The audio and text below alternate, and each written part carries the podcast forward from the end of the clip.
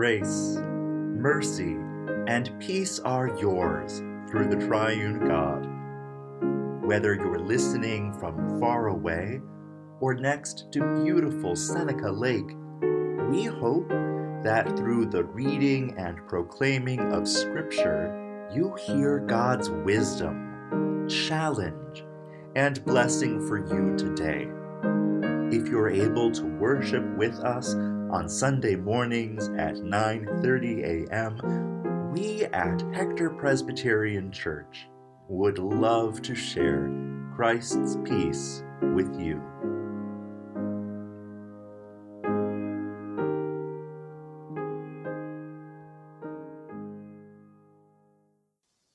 The voice of the Holy One thunders over the waters, is humming in Jesus, and is whispered by the Spirit. Let us pray that we may hear God's voice. Pour out your Holy Spirit, O God, and prepare our hearts to accept your word. Silence in us any voice but your own, that hearing we may delight in your will and walk in your ways. Through Jesus Christ, our Savior. Amen. A reading from the book of Genesis, chapter 28, verses 10 through 19. Jacob left Beersheba and set out for Haran. He reached a certain place and spent the night there. When the sun had set, he took one of the stones at that place and put it near his head. Then he lay down there. He dreamed and saw a raised staircase, its foundation on earth and its top touching the sky. And God's messengers were ascending and descending on it. Suddenly, the Holy One was standing on it and saying, I am the Holy One, the God of your father Abraham and the God of Isaac.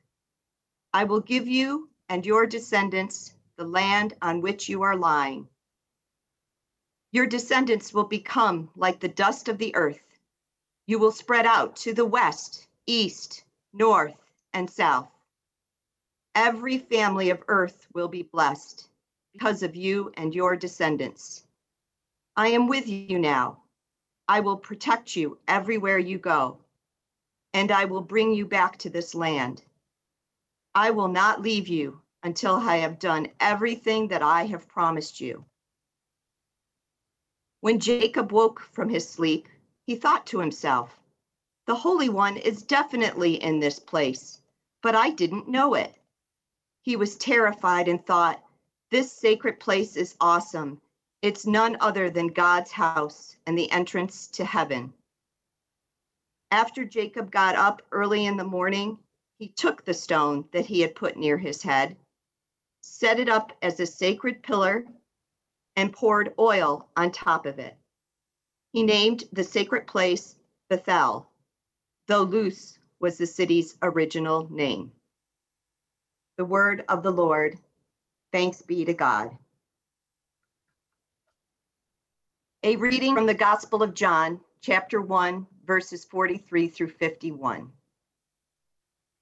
The next day, Jesus wanted to go into Galilee, and he found Philip. Jesus said to him, Follow me. Philip was from Bethsaida, the hometown of Andrew and Peter. Philip found Nathanael and said to him, We have found the one Moses wrote about in the Torah, and about whom the prophets also wrote Jesus, Joseph's son from Nazareth. Nathanael responded, Can anything from Nazareth be good? Philip said, Come and see. Jesus saw Nathanael coming toward him and said about him, Here is a genuine Israelite in whom there is no deceit. Nathanael asked him, How do you know me? Jesus answered, Before Philip called you, I saw you under the fig tree. Nathanael replied, Rabbi, you are God's son. You are the king of Israel. Jesus answered, Do you believe because I told you that I saw you under the fig tree? You will see greater things than these. I assure you that you will see heaven open and God's angels going up to heaven and down to earth on the human one. The word of the Lord, thanks be to God. As an emergency room physician, Dr. Eugenia South knew that she would receive top priority for the COVID 19 vaccine. Yet for months, she insisted that she would not take it during the first round of distribution. Oh, she intended to get those two shots. Eventually, Dr. South is a firm believer in vaccines. But if there were any adverse side effects, she wanted to know beforehand. You see, as a black woman and a doctor, she had witnessed with her own eyes the disrespect black patients have received at the hands of her colleagues. Troubling symptoms, pain, concerns, all too readily dismissed when the patient has a skin color like hers. Dr. South recently published an essay describing how her mind changed about the coronavirus vaccine. She not only researched mRNA and studied the trial results and weighed the risks, she also had to wrestle with a mistrust that stretches back to the forced sterilization of black women, back to the scourge of syphilis left untreated in black men. She had to satisfy both her scientific brain's need for facts and her soul's deep need to be seen and heard. Eugenia South would understand why Nathanael was so wary to meet Jesus. Here comes Philip, bounding toward Nathanael under the fig tree, breathless with excitement. Philip, calm down. Catch your breath. What are you trying to say? we have found the one Moses wrote about in the Torah, the one the prophets wrote about, Jesus, Joseph's son from Nazareth. Nazareth? Nathanael's guard is up. He has seen this all before. Now, there's nothing particularly wrong with being from Nazareth. Nathanael grew up in neighboring Cana, another town in Galilee, where Jesus will shortly attend a wedding. No, Nathanael has no prejudice against Nazareth. But the last time someone from Galilee was hailed as a Messiah and King of Israel, things didn't end well. Years before, when the Roman emperor ordered a census. Yes, that census, the one we hear about at Christmas. A Galilean man named Judas stirred the people into a revolt against Rome. This taxation is no better than an introduction to slavery, he cried. Assert your freedom. Imagine being a child like Nathanael, hearing your neighbors talk excitedly about this national hero. He is probably the kingly Messiah who will liberate Judea and usher in a kingdom ruled by God alone. Soon you and your sisters and brothers are playing games of revolutionaries and Romans and of course, the eldest sibling gets to be Judas, the Messiah, the Savior hinted at in the Torah and promised by the prophets. Everyone's hopes are high. But you know the saying the higher they are, the harder they fall. Roman soldiers retaliate. Judas is killed, and his sons are crucified. People scatter, and there are aunts and uncles and cousins Nathanael never sees again. And God's kingdom still has not come. Can you taste the bitterness in Nathanael's mouth?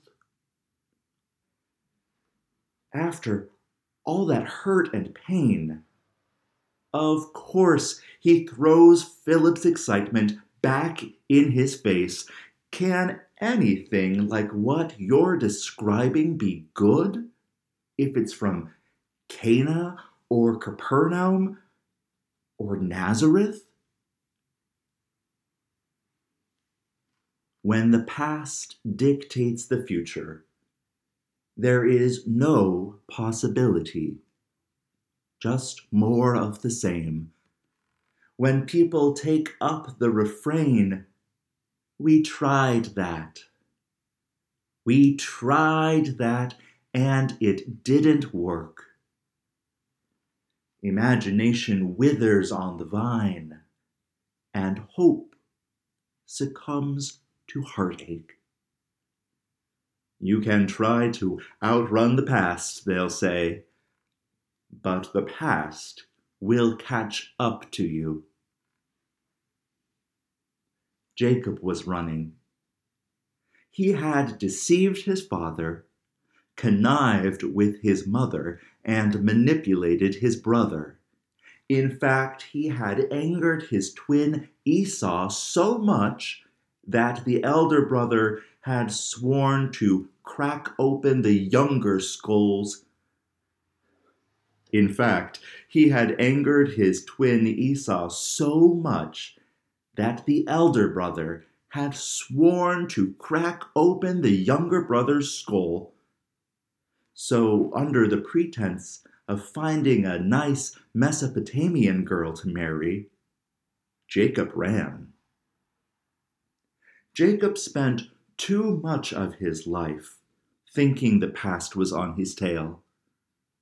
Only when he stopped to rest did his actual pursuer appear to him. The Holy One, the God of his parents and grandparents. God had been running beside Jacob this whole time. God knew who Jacob was a liar, a cheat, a complicated human being. Only the one who knew Jacob's past could promise him a future. A future that is more than what is now and what has been. And so, to the childless, God promised descendants as far flung as dust. To this nomad, God promised a home. To the guy with a target on his back, God promised refuge. When Jacob awoke, awe overwhelmed him. This must be Bethel, the house of God, the entrance into sacred reality. But when generations of Jacob's descendants worshipped there centuries later, they understood that the God who extends a future of peace and promise goes with us wherever we go. Come and see, Philip urges Nathanael. Come and see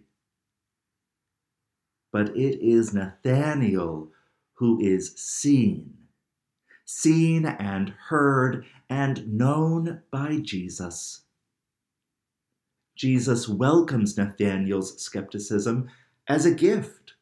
Here is a genuine Israelite, one who is faithful to God alone and not to any pretender. It is Jesus' openness to Nathanael not following him that makes room for the Holy Spirit to move in Nathanael's heart, to stir up a new promise. You will see greater things than these. In fact, you will see angels going up to heaven and down to earth on the human one. Because in Jesus Christ, God has pitched a tent. The Word became flesh. Here is the new Beth El, God's home among us. Receive the promise, Nathanael. In the company of Christ, you have a future that is more than what is now and more than what has been. that promised future isn't always easy to trust. Too often, we human beings place all our stock in what has been. That was the case in Montgomery, Alabama, back in 1955. Like their black neighbors, like that new pastor at Dexter Baptist Church, Dr. King, white citizens of Montgomery assumed that the black community's boycott of the bus system would only last a few days. But as days passed over into weeks and then months, white folks in Montgomery realized that they had a bona fide economic crisis on their hands. That's when Dr. King started receiving death threats. Call off the boycott or die. Towards the end of the boycott, as many as 40 such phone calls came in every day, each a testimony to white Montgomeryans' fears that obscured a future of promised equality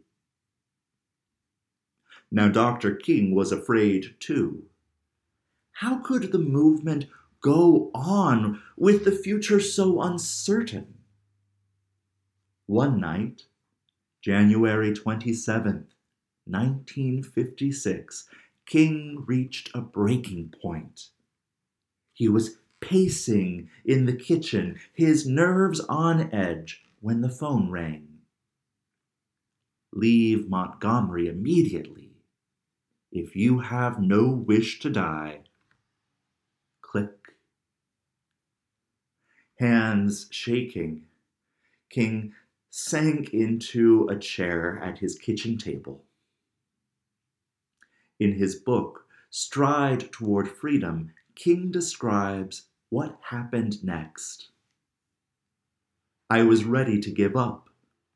With my cup of coffee sitting untouched before me, I tried to think of a way to move out of the picture without appearing a coward. In this state of exhaustion, when my courage had all but gone, I decided to take my problem to God. With my head in my hands, I bowed over the kitchen table and prayed aloud. At that moment, I experienced the presence of the divine as I had never experienced God before. It seemed as though I could hear the quiet assurance of an inner voice saying, Stand up for justice, stand up for truth, and God will be at your side forever almost at once. My fears began to go, my uncertainty disappeared. I was ready to face anything. Three days later, a bomb blasted his house. King's family escaped harm by a hair's breadth. Strangely enough, he later wrote, I accepted the word of the bombing calmly. God's powerful presence abided with him, strengthening him for the days ahead. Now, news of the bombing drew a crowd.